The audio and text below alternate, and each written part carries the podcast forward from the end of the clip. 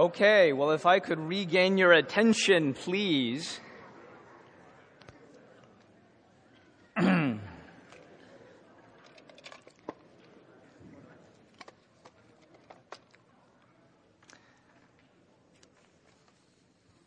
so, this morning, I get the opportunity to speak to you about a real ministry passion for me. And I would say in ministry, I probably have more than two, but uh, two passions of mine uh, as a pastor is number one, preaching. I do love to preach. And number two, I love to raise leaders. But when I say raise leaders, I can broaden that and say I love to mentor, and I can broaden that even more and say I, I love to invest in other people's growth. I, I love to make disciples. It's something I'm very passionate about. And uh, if you just recall last summer, I was telling you guys that we had two summer interns, and really investing in these summer interns was a bit of a dream come true. And I didn't really, I don't think, fully adequately explain why it was a dream come true. And so I wanted to actually um, share more of what that was like and why I was so excited. It, it, awakened and stirred in me this, this passion that's always been there, and I was remembered um, just how enjoyable it is to invest in other people's growth. So, our summer interns were Daniel Chen and Jordan Kong. I don't think Jordan's here today, but Daniel's back there in the hoodie. You might want to just, yeah, okay, you can, right. There he is, right? And so he was one of our summer interns. And now, really, the, the, um, the discipleship, the mentoring happened in my office. I just bought this love seat. Uh, and, and, and they were there every Thursday uh, in my office. And sometimes we would spend the entire morning, sometimes we would spend the entire day. Now, it wasn't as serious as you might think as you put Daniel and I together in a room. I mean, Jordan was there too. And there were certain times that, you know, it was just so fun and we were just laughing together and the guys are inappropriately touching each other. And, you know, I mean, it's, it's all of that, right? And then there's other times we're talking about high theology, and we got stuck in Romans chapter 9, and we talked about that all morning for three hours. And there was, there was prayer. There was one time where we went to a Catholic church. It was, you know, no one's there, so it's the three of us. And I'm talking to them about how, as a pastor, you need to make your number one priority your relationship with God. So it was just very, very full. It was kind of life on life. It was, it was skills development. It was, it was, um, Bible learning, it was devotional, it was prayer, it was, it was planning and logistics. Now, I just came on fire in developing them, and I want to explain to you partly why. Because partly why is um, seven years ago, at this very spot where I'm standing, that's when Daniel came to faith. And it was weird because he was coming to our youth group and he was asking questions. He wasn't a Christian, and for some reason, he kept on coming back every Sunday. And it took about eight months for him to finally make that decision to come to Christ. And I remember Calvin was preaching on that day, and uh, he, he invited people to communion. And I, I was here and I saw Daniel get in line. And I was thinking, does Daniel know what he's doing, right? And so when he got there and he took communion and he knelt down, I, I ran over to him. I said, Daniel, do you know what you're doing? And he, he nodded that he did. And I explained to him, well, if you're taking the Lord's Supper, it means that you've received Jesus as Lord and Savior. Are you willing to do that? He said yes. And so three of us surrounded him and we prayed for him and he received Jesus into his life for the first time. That was seven years ago.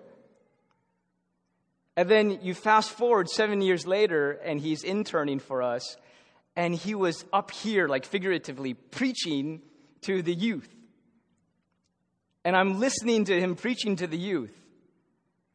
And I'm just amazed. I'm amazed. I mean, I'm thinking, this guy, he gets it. He gets it. Now, I didn't understand half of what he was saying. That was joke, joke. That was just, uh, no, because Daniel's a very high, you know, very theological, deep thinker.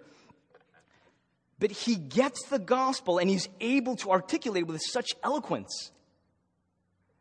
And I'm thinking, I, I think I had something to do with that, you know? You know, I, I played a role in, in his development. And I just thought, what better thing can I ever be doing with my time? This is so incredible that I actually get to play a role in his development as a leader, as a teacher, as a man of God. I remember one time, it wasn't too long ago, I had this theological question. I was noodling on it. Do you know who I called? I called Daniel. Daniel, I'm thinking about this thing. I'm wrestling with. What do you think? Because I trust him. I trust his opinion. He's got really good things to say. And it's just been seven years. Isn't that amazing? Now, my, my point is this. When we're called to make disciples, this is not something you, you have to do, although, although it is something you have to do. But it's something you get to do. I mean, this is probably one of the greatest privileges of our lives to be able to contribute to someone else's faith. Now, Jordan, let me tell you about Jordan. I know the Kongs right here are really peaking with interest when I talk about their son, right?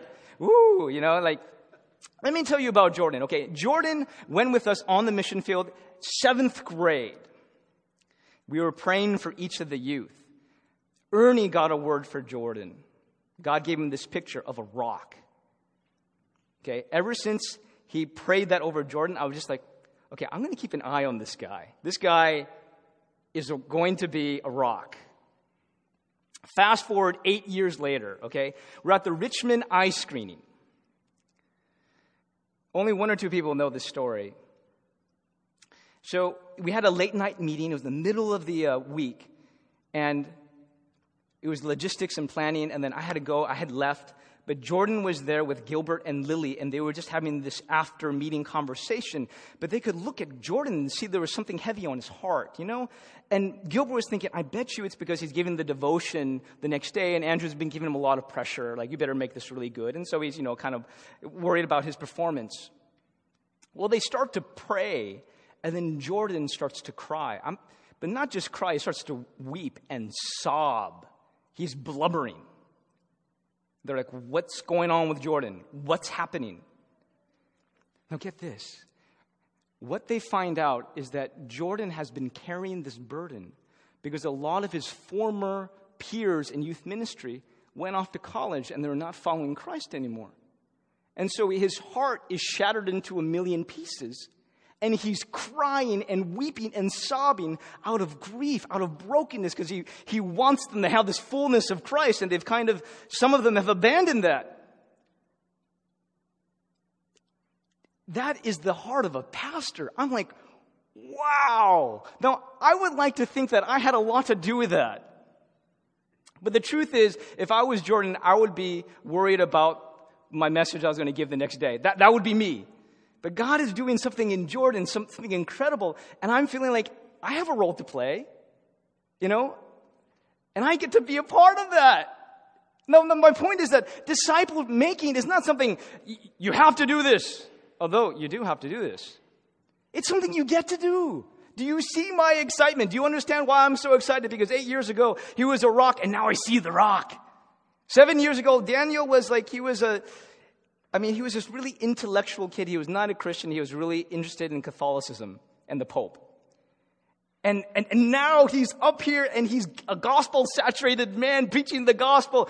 It's amazing. Not something you just have to do, guys. This is something you get to do. This is a great honor and a great privilege. Now let's get fired up for this mission. Uh, Matthew 28, 19. Matthew 28, 19. Now, I, I want to, uh, uh, uh, Pastor Calvin did go over the scripture last week.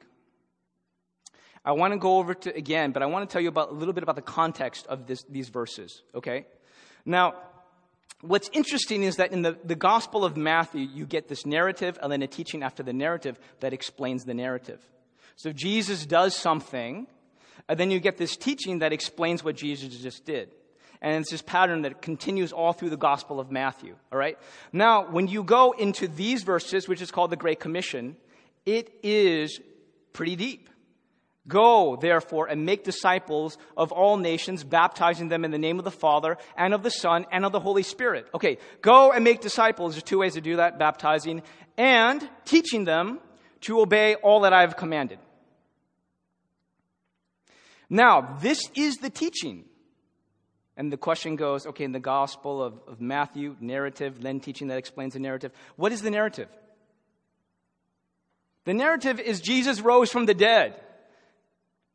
Okay, that's a pretty big, sizable narrative. That's the resurrection of Jesus Christ, right? Now, what is the significance? The Great Commission. In other words, Jesus Christ rose from the dead, and this new life is something that we want to pass on to more and more people because that resurrection power can be, wants to, is directed towards working in them. So we got to spread the news and make disciples. Now, this is also the last command in the Gospel of Matthew. Think about this. It carries the weight, the significance of the resurrection. And it's the last command. Go, therefore, and make disciples of all nations. Some people feel like, okay, well, this must be just for pastors. Let me try to clarify that. It's not just for pastors. This is for every single person here who bears the name of Christian. Okay? It's not just for me, guys, it's for all of us. And it's not something that we just have to do, but it's something that we get to do.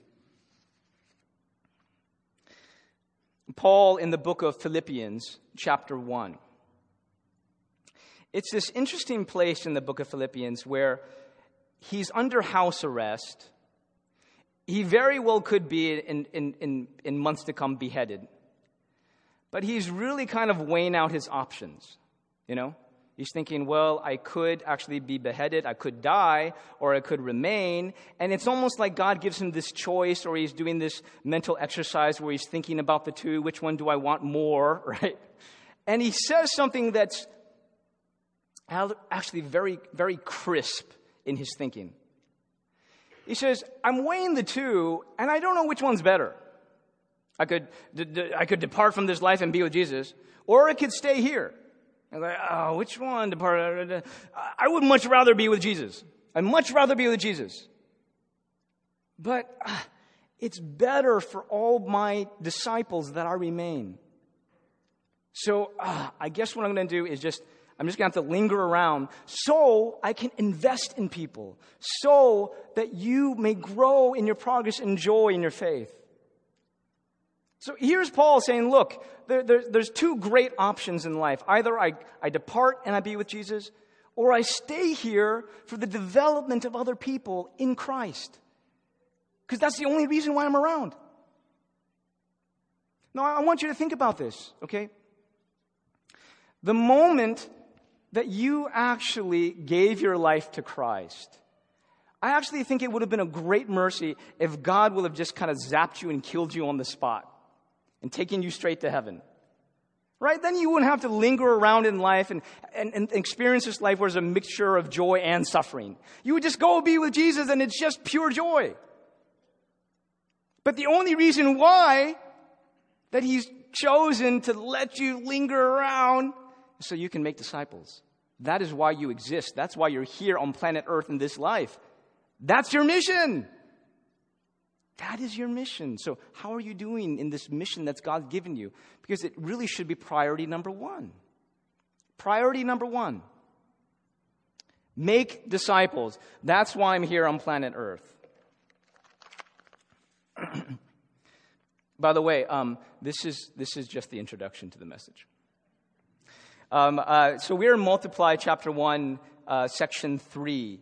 And uh, at this point, I'm going to tell you what the kids are learning, okay? Because we're still in the introduction.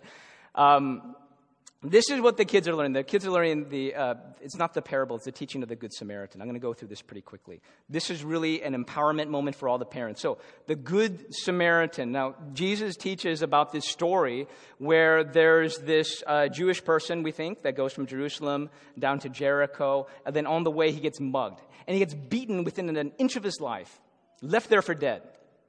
Now, along the road comes like two very religious people and then the third person that comes down the road is this Samaritan. Now, if you know a little bit of the context, there's great racial tension between the Jews and the Samaritans. So here comes this Samaritan. He stops. He has compassion. He bends down, he cleanses this person's wounds, he picks him up, he puts him on the mule, he takes him to the inn, he nurses him through the night, and then he gives money to the innkeeper and says, Look, look after him. If I owe you anything more, you know, like uh, next month, I'll pay you it. Really, the idea here is we're making disciples with the right heart, compassion, love.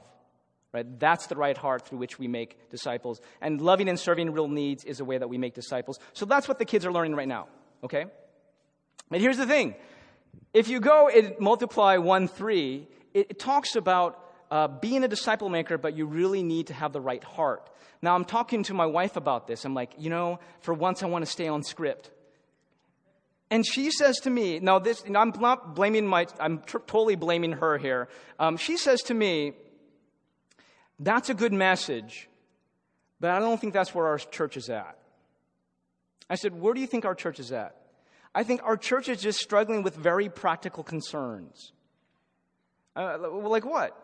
She goes, Number one, I bet you when people hear this, this, this invitation, this, this command to go and make disciples, I bet you the first thing most people in their mind say is, I don't have time for that.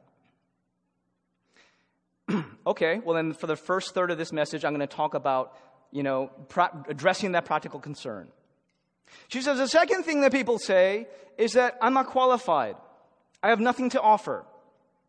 I said, okay. Well, then the second third of the message, I'll talk about, you know, uh, have some sort of response for people who say, well, I'm not qualified. I don't, I don't really know much of the Bible. I don't have much, that, much to offer. And then the third thing she said that people have concerns with, they don't know who. Who am I supposed to disciple? Who am I supposed to make into a disciple? And so for the third part of the message, I'm going to talk about that. So let's talk first about um, having no time. I have no time to make disciples. Okay? Can anyone relate to that question? Can you like, you can like nod your head or give me a, okay. Okay. Raina was wrong, not everyone. Okay. Okay, now, now, when we talk about time, time to go and make disciples, I bet you most of you think I'm going to say, well, make the time. Well, yeah, eventually I am going to say that, but that's not the first thing I'm going to say. The first thing I'm going to say is be intentional with the time that you do have. Let's start there. Be intentional with the time that you do have. How many of you are here right now at church? Raise your hands. Sarah, you're not here at church? How many of you after church go and grab coffee or refreshments there uh, in the fellowship hall? Again, most of you. Okay, okay, okay, work with me here. This is time that you already have in your schedule. You're here, and you're going to go have coffee over there. Be intentional with that time. So, I'm not, I'm not even talking about creating new categories of time. I'm just saying being strategic and intentional about the time that you do have. So you're going to have coffee, why, and you're going to talk to old friends. Why not talk to someone younger than you in the faith? Get to know them better. And talk to you older in the faith and get to know them better as well. One touch younger, one touch older every Sunday being strategic with the time that you do have. Okay, here's another example. Be intentional with the time you have. How many of you have kids? Raise your hands. Okay, I should have, I should have qualified that. Kids that uh, don't have a car and can't drive. Okay, okay, you know where I'm going with this. Okay, so you're a parent and they need to go to a dance or they need to go to school, they need to go to a play date or whatever, right? You're ready with them in the car. Don't, don't be telling me, I have no time to shut up. You're already doing that. So can we start by being intentional with the time that you do have? Look, you have a captive audience. They can't run away from you. Right there in the car. I'll give you an example. So recently, I was taking Ryan to school, and it's a, 35 minute ride. And before I got in the car, Raina says, You know what you should do? You should talk to Ryan about his friend Mike, because he has this kind of love hate relationship with Mike. So I'm in the car with Ryan, and he gets in and he buckles his seatbelt. And all of a sudden, I have this overwhelming temptation to turn on the radio. Now, I have a couple choices. You know, there's NPR, there's sports radio. I can hear about the latest talk on the 49ers and what they need to get to the Super Bowl again, right? But I'm thinking, oh, okay, okay, I'm grumpy. I don't feel like talking, but I want to disciple my son. Okay, no radio. Ryan, yeah? I said captive audience, right? Uh, can we talk about Mike? Because I've kind of observed that you, you sometimes you really like him, sometimes you really don't. What's going on with your relationship with Mike? And he says to me, You know, M- Mike always hangs around me. Like at school, Ryan's what, uh, seven years old. He's always sticking with me, and I'm kind of sick of him. So yesterday he said, Come sit next to me, Ryan. And I said, I can sit wherever I want to. And I went to go sit with Brian. So suddenly, I didn't really know this about uh, my son, but he's kind of like me in a certain kind of way, right? Like we need our space, right? We need our space. And then all of a sudden, I, I just started sharing like a, a, similar experience. I said, you know, when mommy and I were dating, uh, mommy wanted to talk to me every day. and I was more like a twice a week kind of kind of guy. And he says to me, So then, Papa, what happened? I said, Mommy won. uh, we talk every day, but, but, but that, that's not necessarily where you need to go with Mike. Uh, and, I sort of say, well, okay, look, look, the, the Bible says that as a Christian, we are supposed to love our enemies. Right? So if you're supposed to love your enemies, then how much more should you love your friend? You should love your friend. You should always be loving and kind to Mike, but you can be firm. You can draw boundaries. So can you say something like, um, Mike, why don't I talk to you next time? Or, Mike, I wanted to go talk to Brian. I'm going to sit next to Brian during lunch, but you can come and join us. No. Was I being mean doing that? No. Was that, was that actually nice and loving? Yes. Well, God calls you to be loving all the time, but you can't be firm. So I, I pray for my son and I send him off to school. he comes home from school. He goes, I want to go with Mike to go trick or treating on Halloween. I'm like, what? Okay, okay, I don't think you got the firm part. Let's go over that again. But, but, you know, but here I was. I was thinking, I was thinking about this. I could have sat through 30 minutes of getting the, the greatest insight from these experts about how Kaepernick needs these, these star wide receivers to actually make it to the Super Bowl.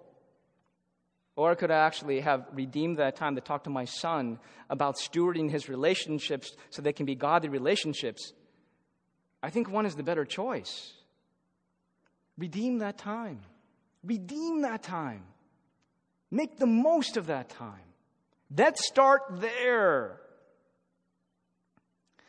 And once we start there, let's be open to God creating new categories of our time, which does mean that time is going to be spent towards the Great Commission and not towards stuff like maybe watching TV or K drama or video games or some other stuff that we do. We're letting go of these lesser hobbies to make room for a greater hobby, which is the Great Commission. But maybe we can have this is the tip I was saying, Raina, give me a tip that I can give to the church that would be really, really useful. And she said, well, maybe people can have a room for discipling people and mentoring people like on the way. And did you know, by the way, that that go, it's a participle. And so it can be interpreted as you go, while you go, on the way of going. Now, this does not take any burden or pressure off of us actually go to Africa and to the inner city and to, you know, grandma who doesn't know the Lord's house. By all means, we got to go. But then there is some nuance in that scripture to say, and by the way, while you are going, make disciples. So, while you're going to the grocery store, make disciples. Now, you can say to a younger person, you know, I, am really, I have these young kids, I have all these responsibilities. Discipleship is going to look a little bit different between us, maybe like once a month. And it might look like um, I'm trying to herd cats while we talk, or I'm going to the grocery store. At, it's not really a bad thing. Uh, one time I had a mentoring moment with Jack Deere. Jack Deere is the writer of several books. He's a national speaker. He's a person with, with, um, with a great calling. I actually was able to get a discipling moment with him. And you know what he did? He was running errands. And I was sitting in this car just like asking him a question while he was running errands. It's possible, even if you are busy, even if you have young kids, to actually intentionally redeem that time. Okay? I wanted to be really pastoral here today and be really, really practical here today. Hopefully, this is meeting people where they're at. Okay, let's talk about concern number two. Concern number two.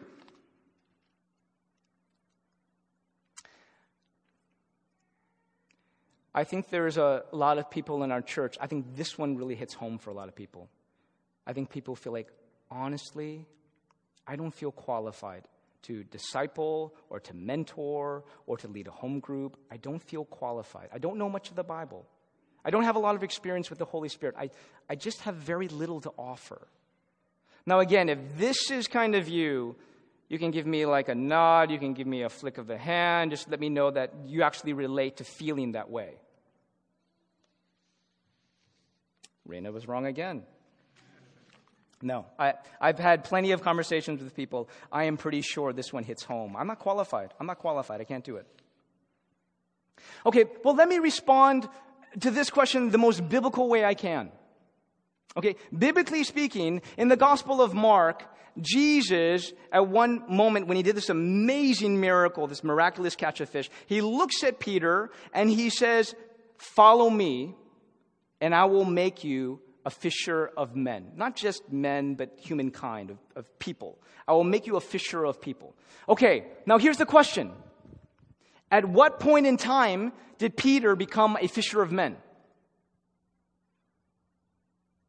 At what point in time did Peter take on the mantle of becoming a fisher of men? Well, people go, naturally, it's in the book of Acts. Um, the Holy Spirit came, and then Peter came front and center, and he gave this amazing talk. And on that day, thought, no, that's not the day.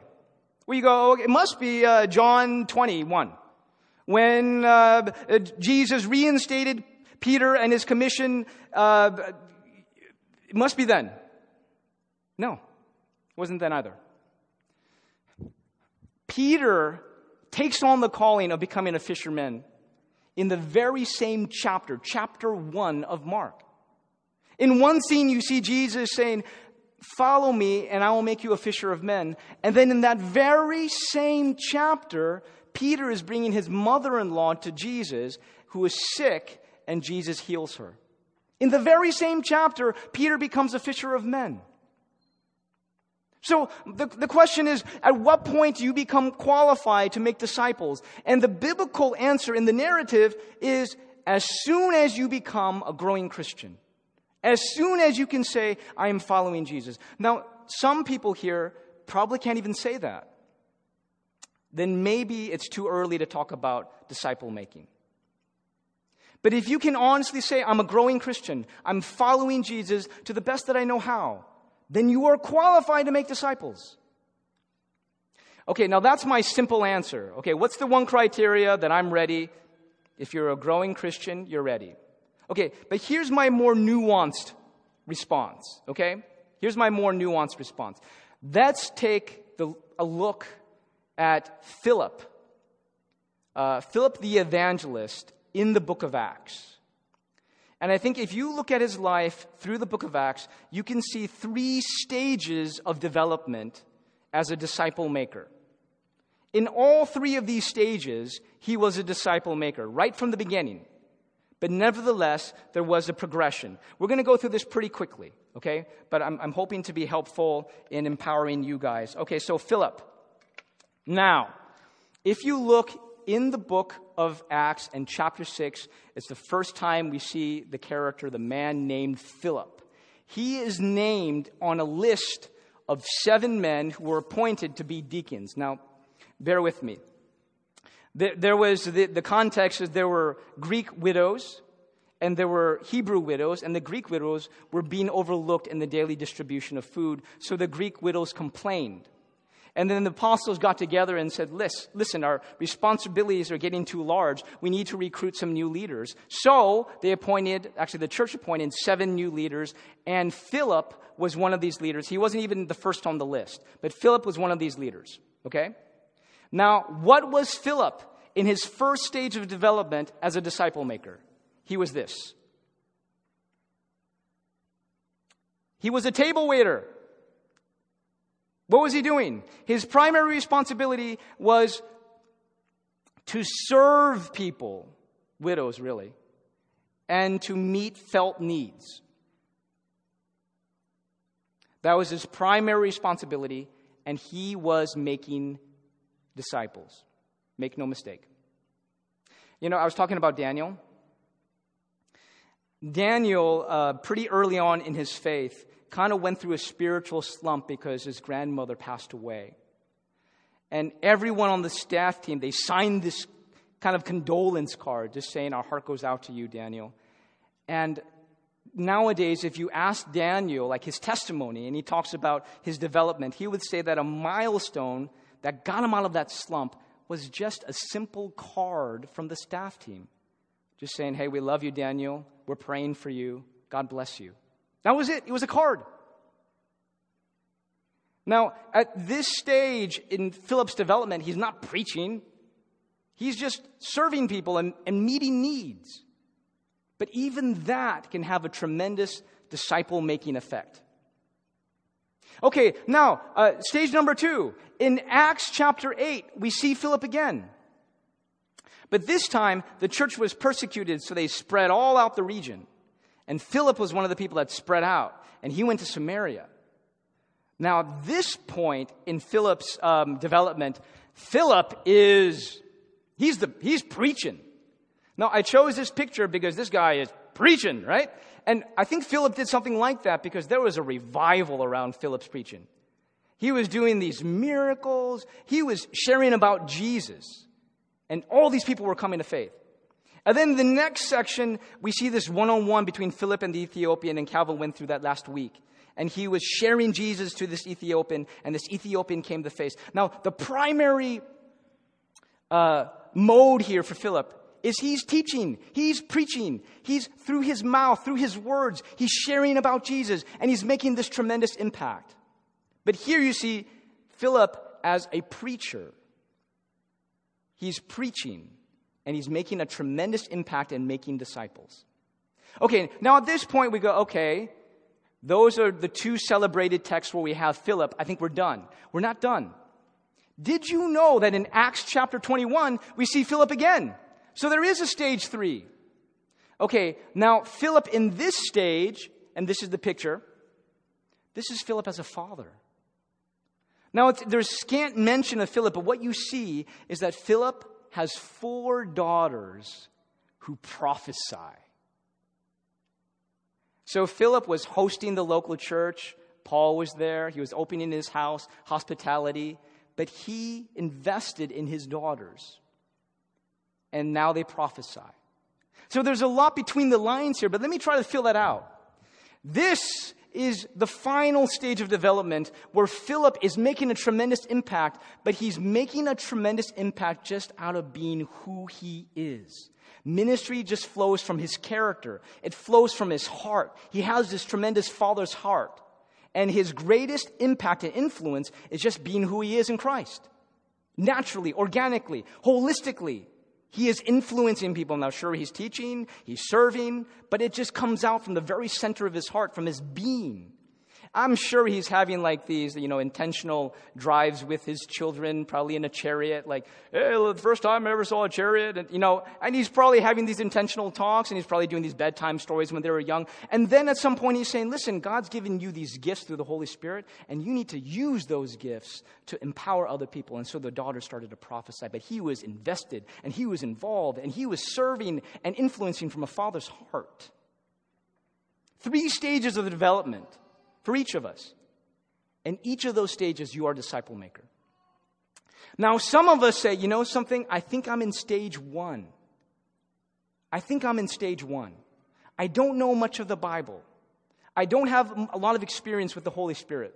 I think I'm just in the first stage. And, and, and my word to you is okay, that's great. You can do a tremendous lot just by serving people and loving them and just meeting felt needs. You can totally be involved. You have a role to play. Maybe you're not right uh, in this place to, to, to teach or to mentor, and, and, and that's okay because right now the primary emphasis is love and serve and grow, grow, grow. Because there's going to be a place of greater impact for you in stage two and later on in stage three. So grow, grow. Read that Bible. You can go home and read that Bible. You can read commentaries. You can join that home group and get, and, and, and as a group, get more into that word. You can spend time listening to God's Holy Spirit and learn what it's like to actually hear God's voice so you can pass that on to other people. Grow. But don't be satisfied just being in stage one. Because there's more for you, there's a greater impact for you. And grow. Okay, some of us are in, um, literally, we're in stage three. Like, I have kids. I have kids.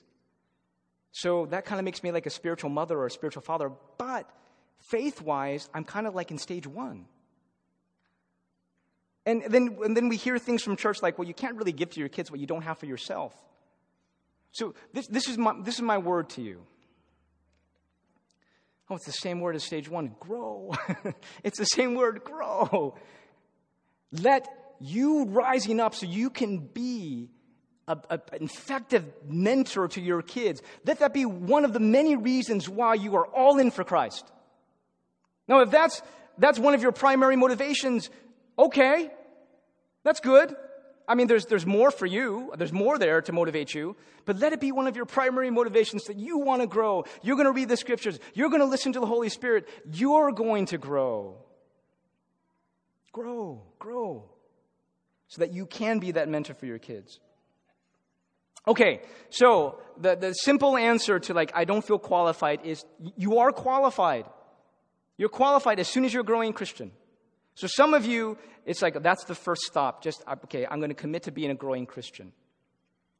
But my more nuanced response is okay, there's different levels, right? There's different levels of stage one, and the emphasis is not really in teaching, but it's in loving and serving. There's stage two, that's where you can teach. Let's aim towards that, but also be faithful for in this stage to grow. And then there's stage three, where it's just, you're, you're ministering, but it's just organically from who you are because you love God and it's pouring out of you and so forth. Okay. Now let's go to, uh, Oh, I, I skipped over this story. Actually, I do want to share this story. It's a good story. I've shared this before. Um, this story was sent to me from Darlette, okay? This is from Darlette. And uh, she's a member of our board. And one time, she was eavesdropping on her son Matthew talking with a non Christian friend as they ate dinner. I've shared this story before, but I love this story. And so uh, Matthew at the time was like age eight. And, and so this is, so this is how the, the conversation went. Stephen, which is Matthew's friend, he bowed his head and he, and he was praying before eating. Hannah, who is Stephen's oldest sister, says, Stephen, what are you, what are you doing? Why are you praying? Stephen says, well, I, I, I believe in God. Hannah says, no, you don't. Stephen says, yes, I do. Matt told me about him.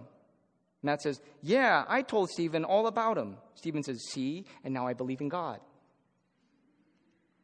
Okay, let that be an encouragement to you that if this eight year old who's following Jesus can make that kind of impact, so can you. So can you. Actually, he's like in stage two, huh? That's pretty good. Wow.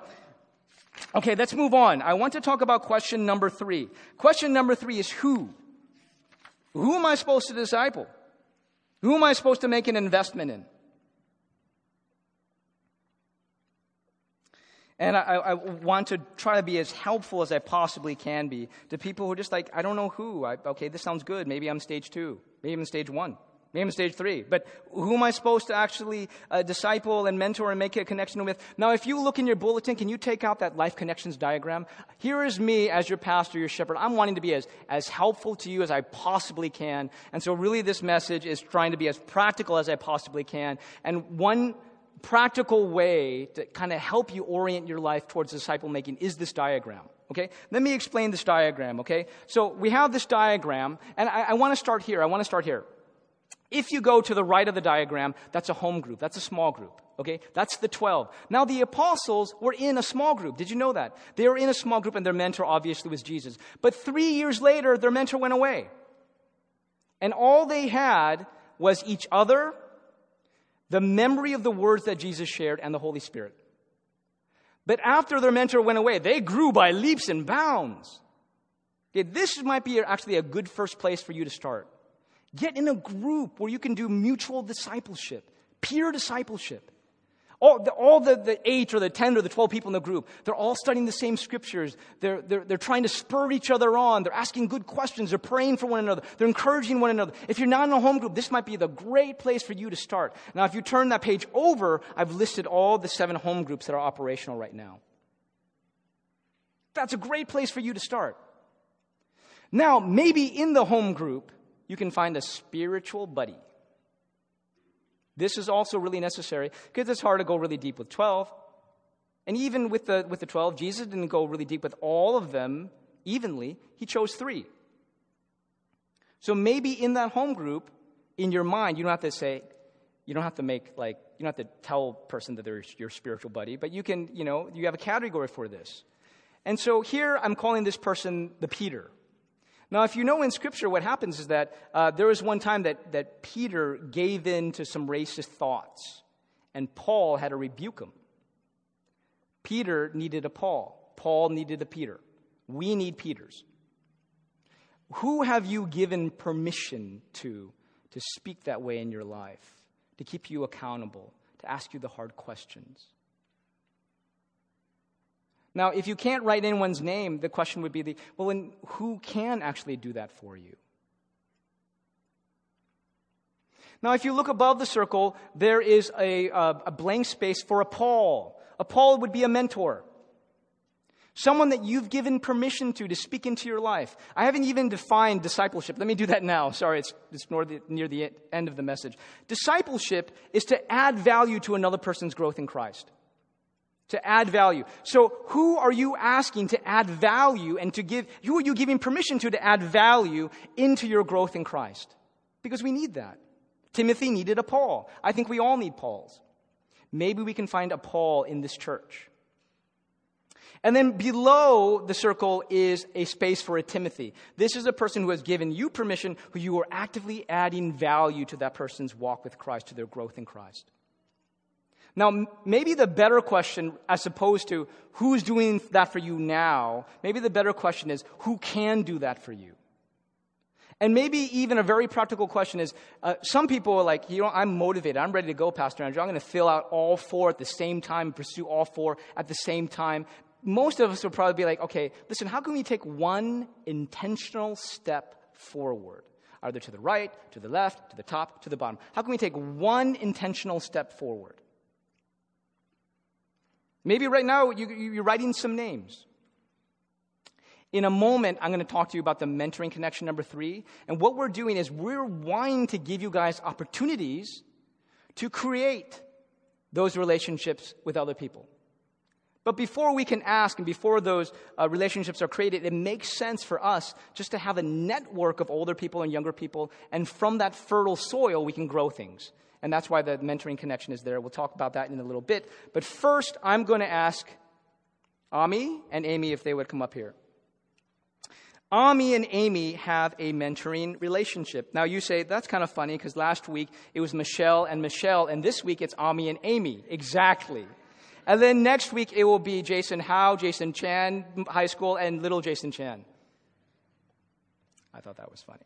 Um, okay, here, you, you, you take that. You guys are supposed to be right here with me. Okay, I, am not being very um, hierarchical, but so Amy is the mentee and Ami is the mentor. I'm sure there's mutual mentoring, but, but these are generally the roles that they have with one another. Now, Amy, the first question is for you, okay? Now, I bet you when people hear that you're actually being mentored, mentored by Ami, people might be a little surprised. And, and certainly I was when I found out. And honestly, the reason why is because I was thinking, where in the world does Amy find the time to be mentored? Now, I say this because she has three young kids. She's actively involved in her home group. And on top of that, she's in missions ministry and the Kingdom Fund team ministry. All right? So she's fully engaged. You would think she's the last person who would make time in her schedule for mentoring. And by the way, how often do you guys meet and for how long? We meet weekly for about three hours. Did you hear that? Three hours, really? And so Dion's watching the kids. Dion, you're a good man. Good man. Making room for you. That's loving her. That's great. Okay, so the question, the first question is why in the world are you making all this time for this one on one mentoring relationship? Why are you doing this? Why make the time? I feel like I, I do things that are sort of Christian based and ex- expected, and um, but they're sort of compartmentalized into time frames. And what I was missing and what I was not satisfied with was sort of uh, an overall sense of God's presence in my life. So in the, all the in between times when I'm not serving or not meeting with home group, I wanted more of God. Okay, but let me, let me, let me push it a little further. Why? I mean, because obviously three hours a week is a huge commitment, right? Yeah. So this whole discipleship thing must be pretty important to you. Why are you taking so much time to actually uh, make room for that in your life? Um, I think it's for more depth and quality of my time with God, and also to be able to role model for my kids that I, when I'm talking about God, I, am really serious about it, and it, it's it's something that um, actually makes a big difference whether God is just part of your life or if God is sort of underlyingly in your entire life. Okay.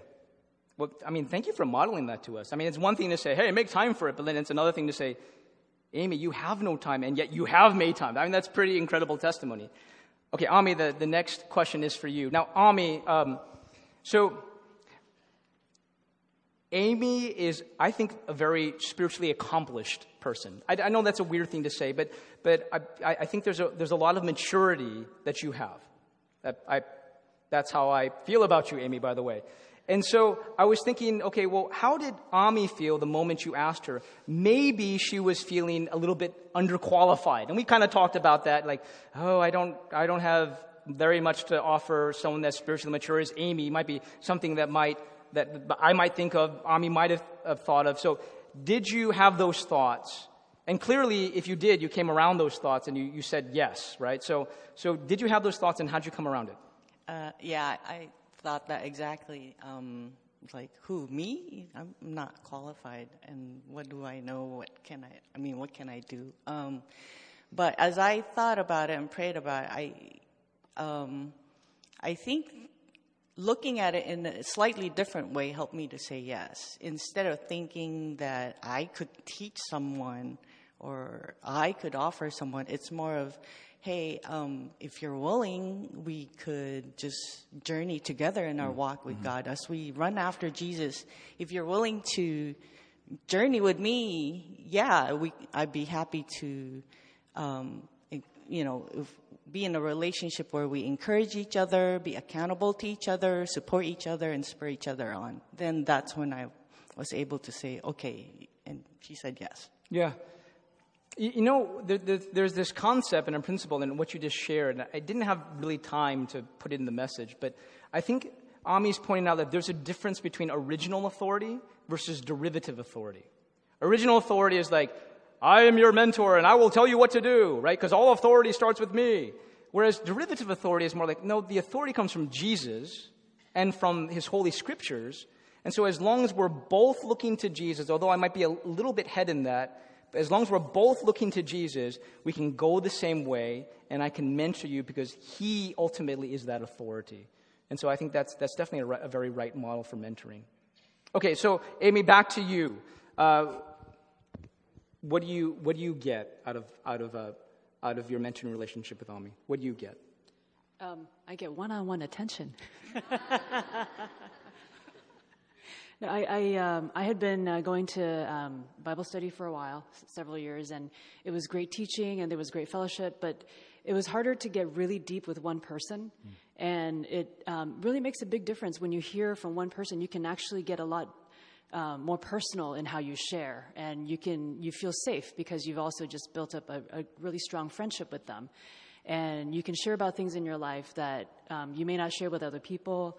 And, and, and, it's kind of vice versa too. So it's a very deeper uh, much more meaningful relationship that way. And ami the same question to you which actually people wouldn't think i would ask that question. Because i think normally mentors they're not thinking like what do i get out of this? You know they're thinking oh i want to give. But but what do you get out of being amy's mentor? Um, Actually, when we originally decided to meet, we were just going to be every other week, and and then it kind of morphed into maybe one week we'll do Bible study and one week we'll do something for fun.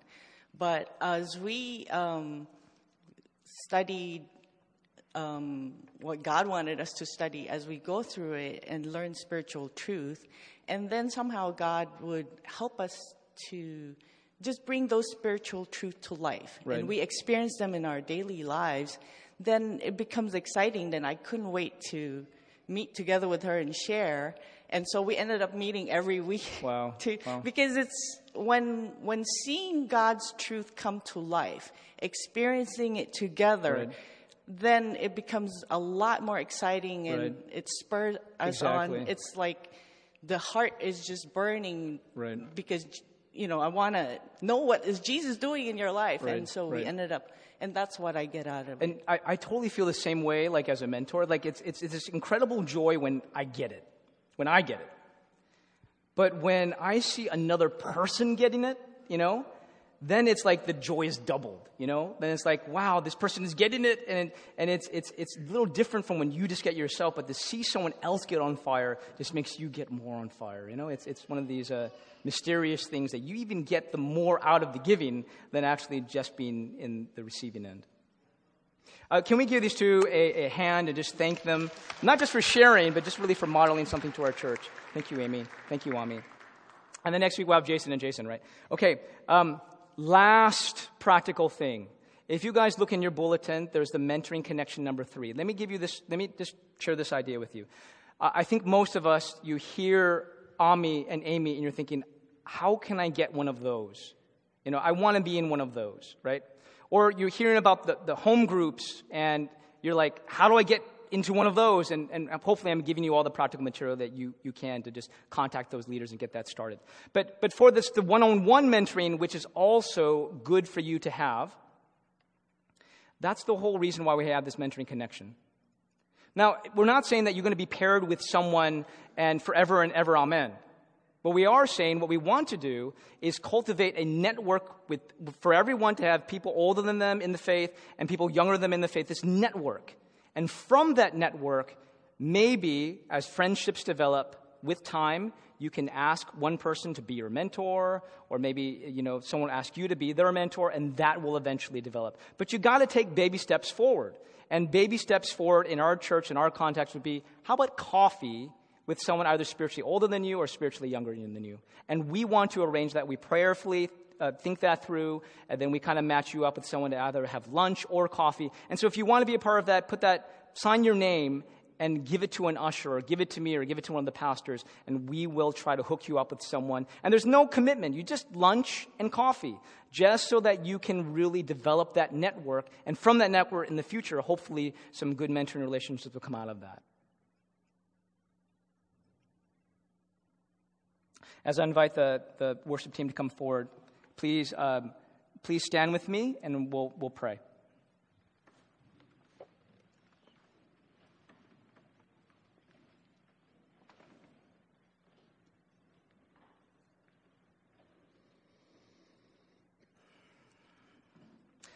Father, um,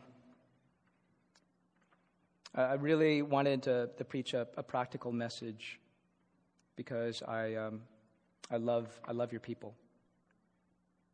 And um, I know that one day they will stand before you, and I think you will talk to them about their faithfulness in obeying the Great Commission. And Father, I, I don't want to make any sort of mistake in communication thinking that it's by obeying the Great Commission that people earn heaven. No, no, no, no, no, no. Yeah, there's no way you can earn heaven. Heaven and a relationship with God is a free gift that comes from the sacrifice of Jesus Christ on the cross. And from that, the, the, the right response is this life that's busy, prioritizing what God would have us prioritize. So I, I just pray that you would help our people to be faithful with your command to go and make disciples. And for people who are in stage one, that they would go, you know, I'm going to grow, I'm going to redouble my efforts. And people who are parents, but they're still in stage one, that they would go, I'm going to redouble my efforts. I'm going to take my walk even more seriously. And people who are not following you to say, you know something? I'm going to start following Jesus. And I'm going to, I'm going to start right now. Lord, um, you are a shepherd and you lead us through a process, would you please, Holy Spirit, convict us of the next intentional step that you want us to make for your glory, for the glory of your kingdom. In Jesus' name we pray. Amen. Go ahead and have a seat.